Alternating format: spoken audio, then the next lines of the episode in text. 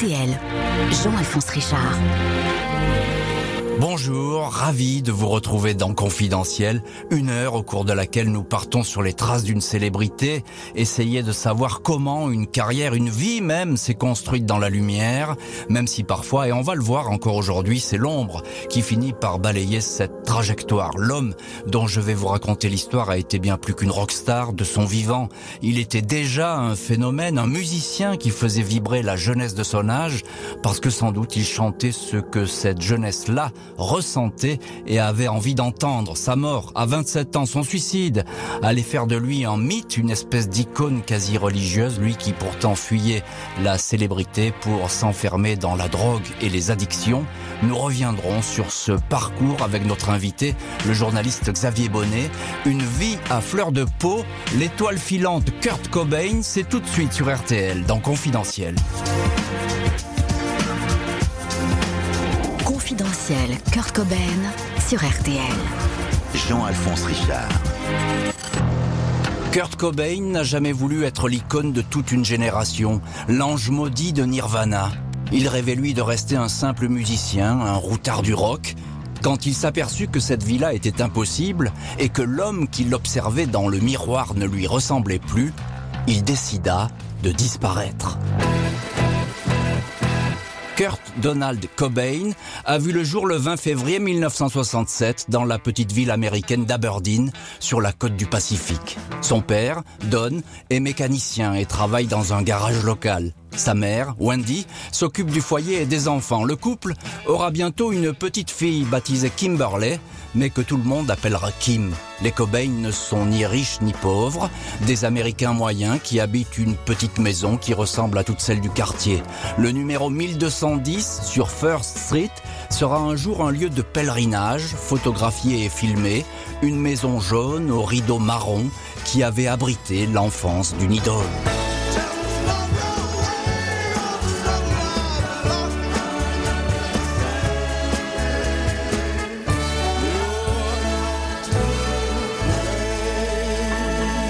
Petit Kurt Cobain est un enfant très curieux, très intelligent, hyperactif, au point qu'il suivra un traitement pour modérer sa frénésie de mouvement.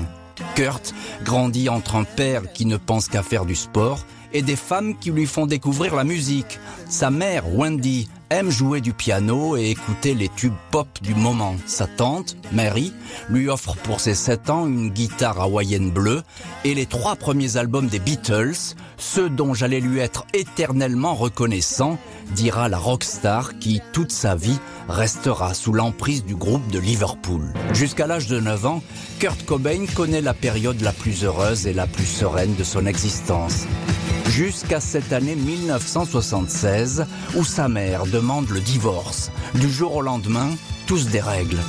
Le jeune garçon se retrouve alors au centre d'une guerre sans merci entre son père et sa mère, tiraillé entre la colère de l'un et le ressentiment de l'autre. Kurt doit même être hospitalisé à cause de son absence d'appétit et de son stress.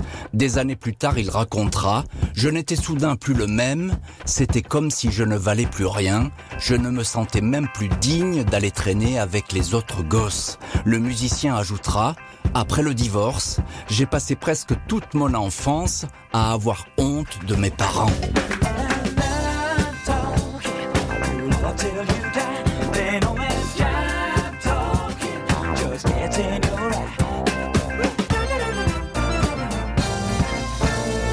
Alors la première errance de Kurt Cobain. Il déménage, part vivre avec son père dans une ville voisine, Montesano. Il loge dans une caravane, puis dans une maison avec une belle-mère qu'il déteste. Il fréquente une nouvelle école, joue de la batterie avec l'orchestre des élèves, tout le monde l'aime bien.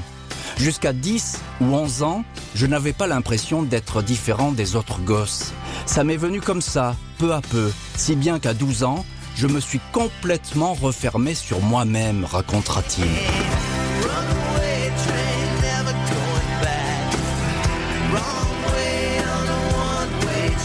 Kurt met alors l'école entre parenthèses.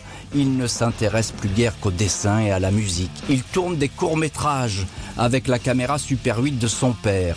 L'un d'eux fera l'objet d'études de ses biographes, des critiques rock et même des psys. Tous y verront les images prémonitoires d'un sombre destin. Le petit film s'appelle Le suicide sanglant de Kurt.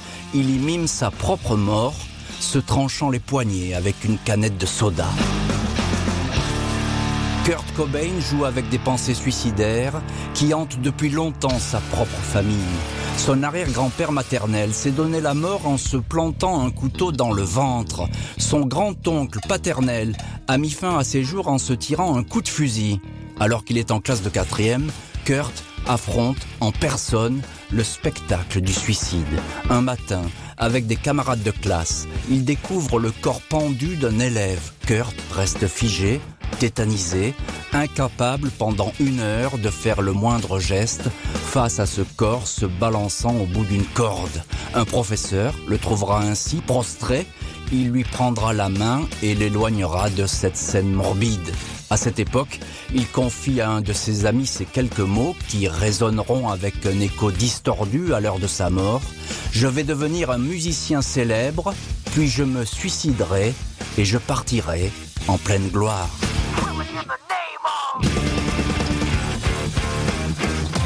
Kurt Cobain est un adolescent sans domicile fixe, un temps chez son père, puis de retour chez sa mère.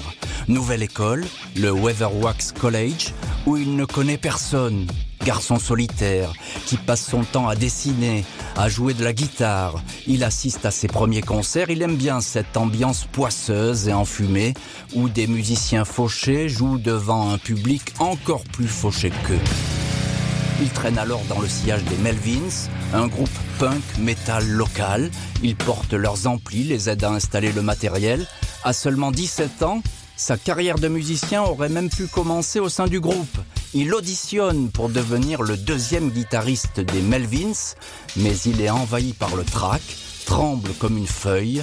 Il ne pourra sortir de sa guitare que quelques misérables notes.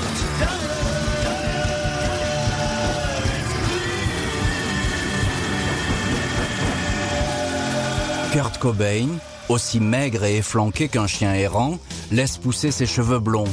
Il porte des habits déchirés et sales, il sèche les cours au lycée, fume des cigarettes et de l'herbe, boit de la bière et commence même à toucher au LSD. Sa première petite copine au lycée Weatherwax s'appelle Jackie Agara, romance éphémère qui ne va durer que quelques nuits. Il a 17 ans et pour la première fois de sa vie, il disparaît sans prévenir.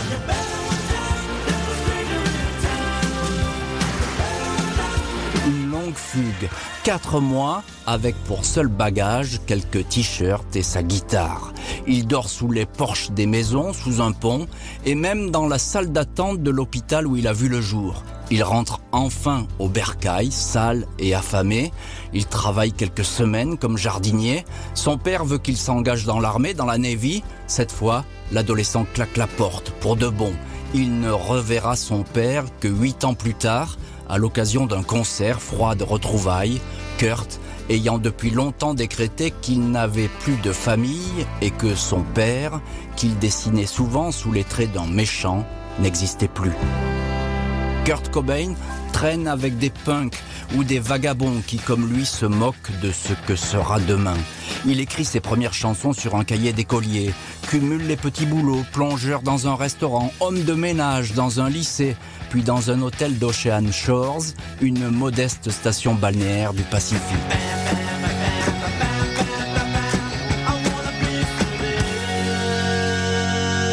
Avec un autre garçon, il loue pour 100 dollars par mois un minuscule appartement qu'il transforme en dépotoir. Après cinq mois de beuverie et de défonce et autant de loyers impayés, le duo se retrouve à la rue.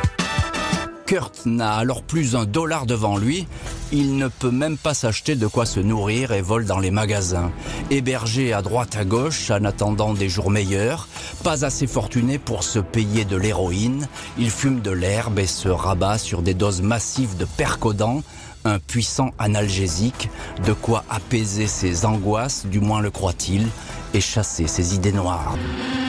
Kurt Cobain passe la plupart de son temps à Olympia, une ville à 100 km de Seattle, un terminus ferroviaire où viennent échouer punk, rockers et adeptes du heavy metal. Ici, il a fait la connaissance de Tracy Marander, une groupie qui ne rate pas un concert. Elle devient sa petite amie Tracy, sera la première à l'encourager à faire de la musique, à monter sur scène et à enregistrer des disques. Presque trois ans ensemble, puis sans prévenir, Kurt lui demande de partir. Il a besoin, dit-il, de respirer, de retrouver de l'espace et veut renouer avec sa vie d'avant, celle de célibataire. Il jure, au passage, qu'il ne sera plus jamais en couple.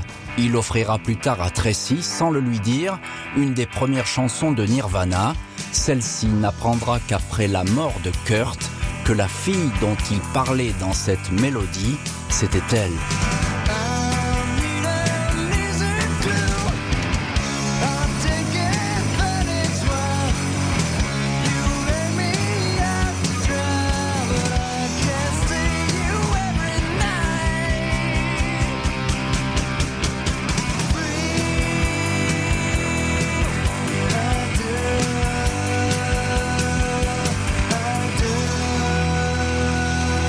Avec une vieille connaissance de lycée, le dénommé Chris Novoselic, Kurt Cobain monte un groupe qui va longtemps rester sans nom.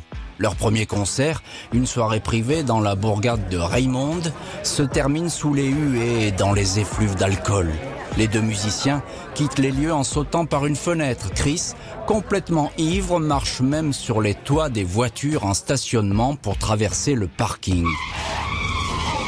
Le groupe sans nom enregistre dans un studio de fortune et sous un label qui est alors proche de la faillite. Un premier album, Bleach, qui sera un jour vénéré par les fans, succès d'estime chargé de promesses.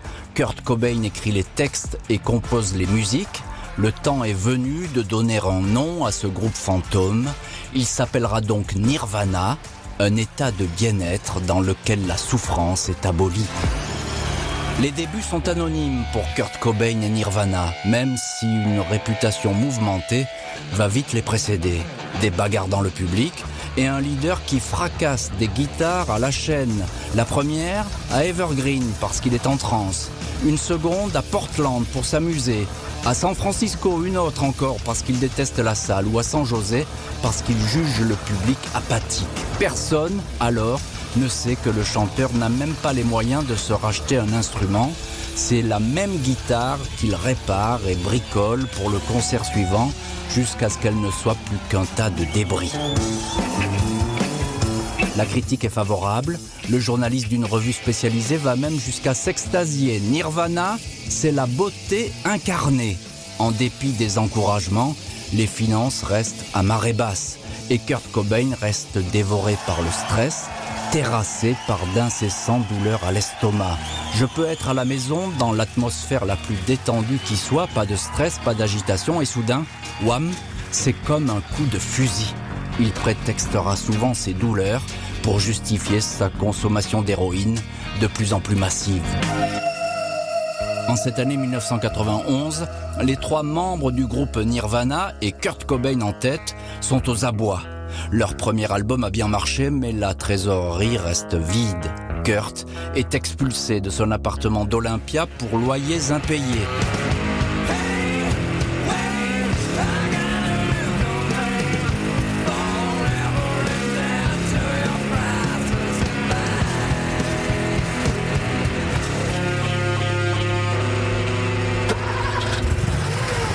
550 dollars, il s'est acheté une antique Plymouth avec 230 000 km au compteur, un véhicule qu'il conduit au ralenti pour ne pas user le moteur. Il dort pendant plusieurs semaines sur la banquette arrière, sur des parkings de grande surface. Personne n'aurait pu alors se douter que ce jeune zonard serait bientôt l'un des artistes les plus connus au monde. En septembre, sort le deuxième album de Nirvana, programmé à 50 000 exemplaires. 30 millions d'albums de Nevermind vont être vendus, en tête des charts américains et canadiens et du hit parade en France. Pas de promotion particulière, une seule chanson, Smells Like Teen Spirit, un tube en or massif que Kurt Cobain détestera ensuite chanter comme s'il méprisait ce succès trop facile.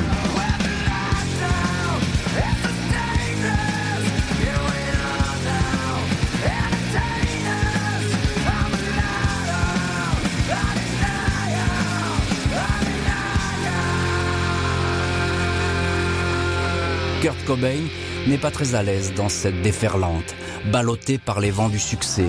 Il en regretterait presque les années de vaches enragées et les nuits dans la vieille Plymouth. Le moment le plus passionnant pour un groupe, c'est juste avant de devenir vraiment populaire, dit-il. Voici venu le temps des autographes et des salles de concert qui se remplissent en rien de temps. Le chanteur répond toujours les mêmes choses dans les interviews puis finit par fuir les journalistes. Il a le sentiment d'étouffer et ses douleurs à l'estomac se manifestent alors de plus belle. Kurt n'est à l'aise qu'en tout petit comité. Il s'était juré qu'après Tracy Marander, il n'y aurait plus d'autres filles, mais il n'a pas tenu parole. Il y aura donc Toby Vale, une musicienne punk et activiste féministe, puis Mary Lou Lord, une chanteuse de Boston. Fin 1990, juste avant l'explosion Nirvana, il rencontre dans un club de Chicago une jeune actrice qui a joué dans des films rock, qui a monté un groupe de filles et a même été stripteaseuse en Alaska. Son vrai nom est Love Michelle Harrison, mais elle se fait appeler Courtney Love et va bouleverser son existence. Courtney Love entre dans la vie de Kurt Cobain au moment où le succès se dessine. L'album Nevermind enregistre des ventes exponentielles. Serait-elle son porte-bonheur? Elle m'a tellement plu que j'ai su qu'il serait dur de rester éloigné d'elle, dit-il. Les amants se retrouvent sur la tournée de Nirvana, en Hollande, où ils passent le plus clair de leur temps dans une chambre d'hôtel. Beaucoup d'alcool et beaucoup d'héroïne.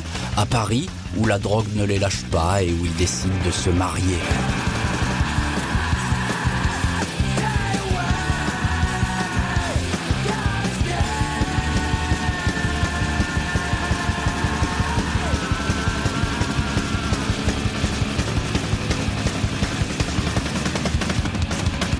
Faudra attendre l'année suivante, le 24 février 1992, pour que les amoureux unissent leur destin sur une falaise surplombant la plage de Waikiki Beach, sur l'île d'Oahu, à Hawaï. Quand le magazine Rolling Stone, lors d'une interview, compare Kurt Cobain à John Lennon et Courtney Love à Yoko Ono, le musicien conteste. Il n'est pas, comme Lennon, le porte-parole d'une génération, et il n'aura jamais aucun message à faire passer.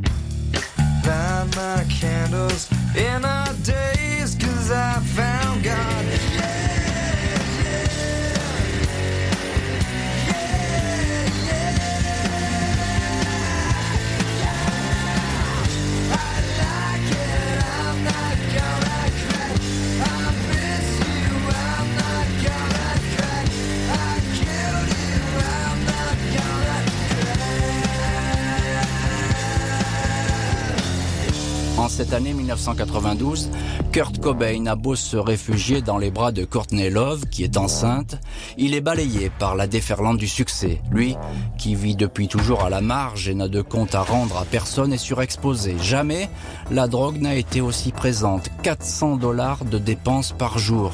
Il fait une première overdose, sortie à temps de son sommeil fatal par Courtney. Quelques allées et venues en cure de désintoxication au Cedar Sinai Hospital de Los Angeles mais sans suite. Son corps est de plus en plus abîmé et son cerveau embrumé. Des concerts annulés en cascade. Le 18 août 1992, né au Cedar Sinai, le même hôpital où Cobain est censé être en cure de désintoxication, une petite fille, française Bin Cobain. Les journaux sont aussitôt assassins, évoquant des parents rongés par les addictions Courtney est ainsi accusé d'être le mauvais génie du musicien de Nirvana. Jusqu'à ce titre d'un journal britannique, la rockstar met au monde un bébé junkie. Les services de l'enfance du comté de Los Angeles, sur la foi de ses seuls articles, retirent provisoirement au couple la garde du bébé. Kurt et Courtney penseront alors à se suicider. Kurt Cobain avance ainsi, meurtri, vers ses 27 ans. Il est dans une forme physique déplorable, laminé par une notoriété qui l'a transformé en proie vulnérable. La moindre de ses frasques fait les gras de la presse à sensation. Kurt et Courtney jusqu'à Seattle, où ils ont pris l'habitude de vivre à l'hôtel sous des noms d'emprunt. En janvier 1994, ils finissent par acheter une belle maison dans un quartier chic de Seattle, au numéro 171 du boulevard Lake Washington. Deux mois plus tard, le 1er mars, Nirvana est en tournée en Allemagne. Le groupe y offre, sans le savoir, son dernier concert. À Munich, Kurt ne tient plus sur ses jambes. Il a perdu sa voix à cause d'une bronchite et il est en pleine déprime. La tournée est suspendue. Le musicien part pour Rome, l'hôtel Excelsior où Courtenay le rejoint. Au matin, elle le retrouve effondré au pied du lit. Il a pris 50 comprimés de rohypnol. Il est dans le coma. La chaîne CNN annonce par erreur sa mort. Le communiqué officiel, que personne ne croira, évoquera une forte grippe et un mauvais dosage de médicaments.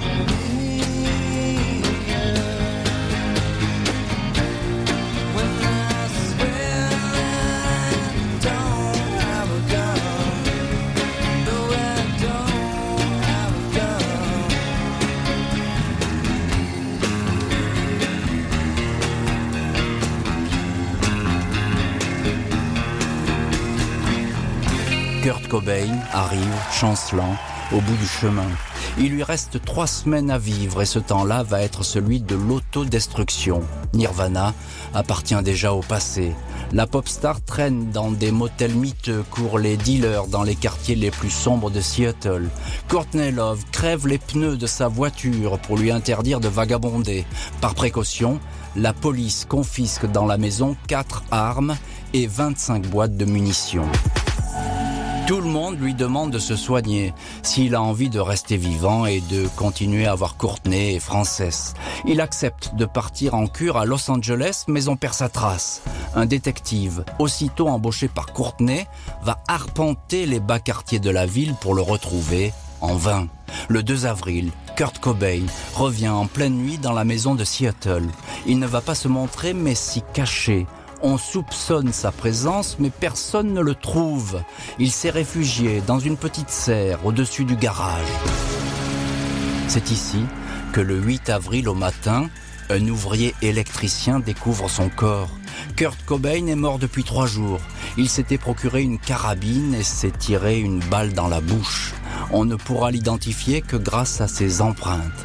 Dans une lettre d'adieu adressée à Boda, l'ami imaginaire de son enfance, Kurt Cobain reprend les paroles d'une chanson de Neil Young. Mieux vaut s'enflammer d'un coup que vivre à petit feu, écrit-il. Il avait 27 ans et venait de réaliser qu'il ne croyait plus en la musique. Confidentiel, Kurt Cobain. Jean-Alphonse Richard. Bonjour Xavier Bonnet. Bonjour. Merci beaucoup d'avoir accepté euh, l'invitation de Confidentiel pour nous parler de Kurt Cobain, musicien que vous connaissez euh, très bien. Vous êtes euh, journaliste, rédacteur à Rolling Stone.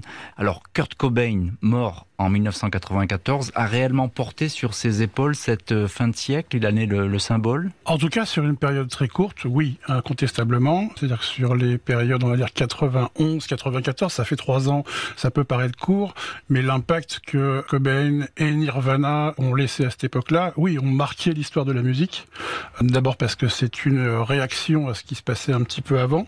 C'est une réaction à l'ère MTV, des groupes de hard chevelus avec euh, mmh. des demoiselles pas forcément très vêtues sur des clips, etc. Nirvana vient en contre-réaction de ça et a marqué beaucoup les esprits. Absolument. Alors, Kurt Cobain, c'est évidemment une enfance euh, erratique. On a l'impression qu'il a décidé dès lors qu'il serait tout seul dans la vie. C'est plus complexe que ça. En fait, il a ressenti un véritable traumatisme quand ses parents ont divorcé. Il a 8 ans.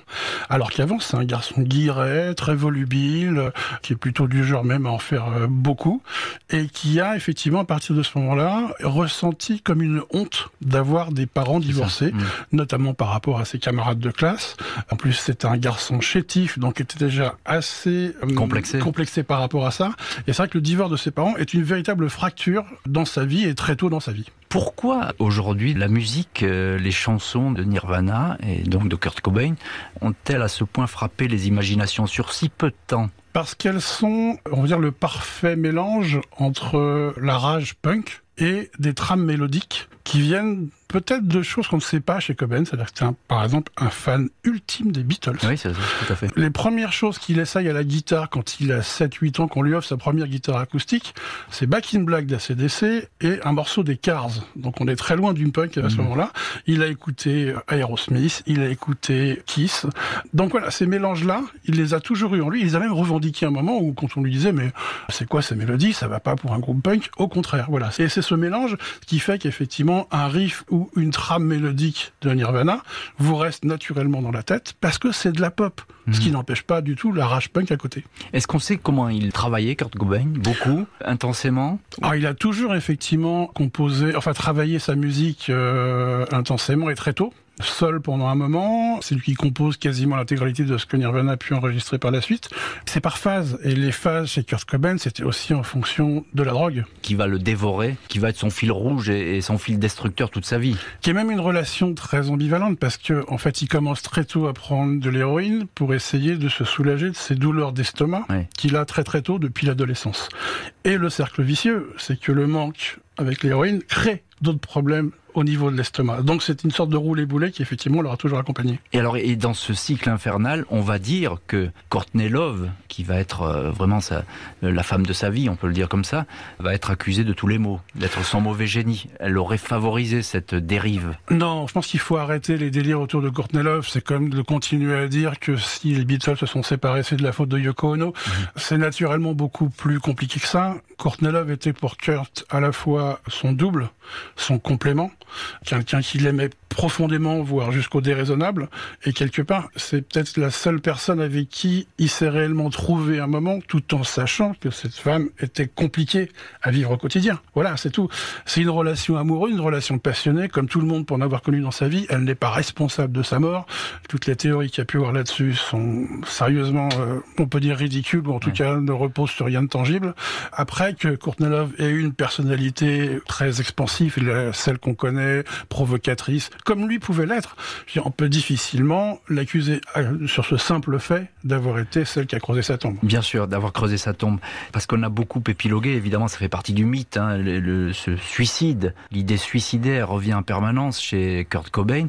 On a l'impression que c'est une issue inéluctable. C'est vrai ou c'est faux? Alors, c'est quelqu'un qui a été marqué très tôt par un suicide. Il a vu, a vu. il a vu, effectivement, sur le chemin de l'école où il tombe sur quelqu'un qui est pendu. Et en mm. fait, c'est, si j'ai bien compris, le frère d'un de ses camarades de classe. C'est un camarade de classe, en fait. Hein, Donc effectivement, cette idée de la mort, qui va aussi avec une fascination pour l'anatomie, l'auront toujours accompagné.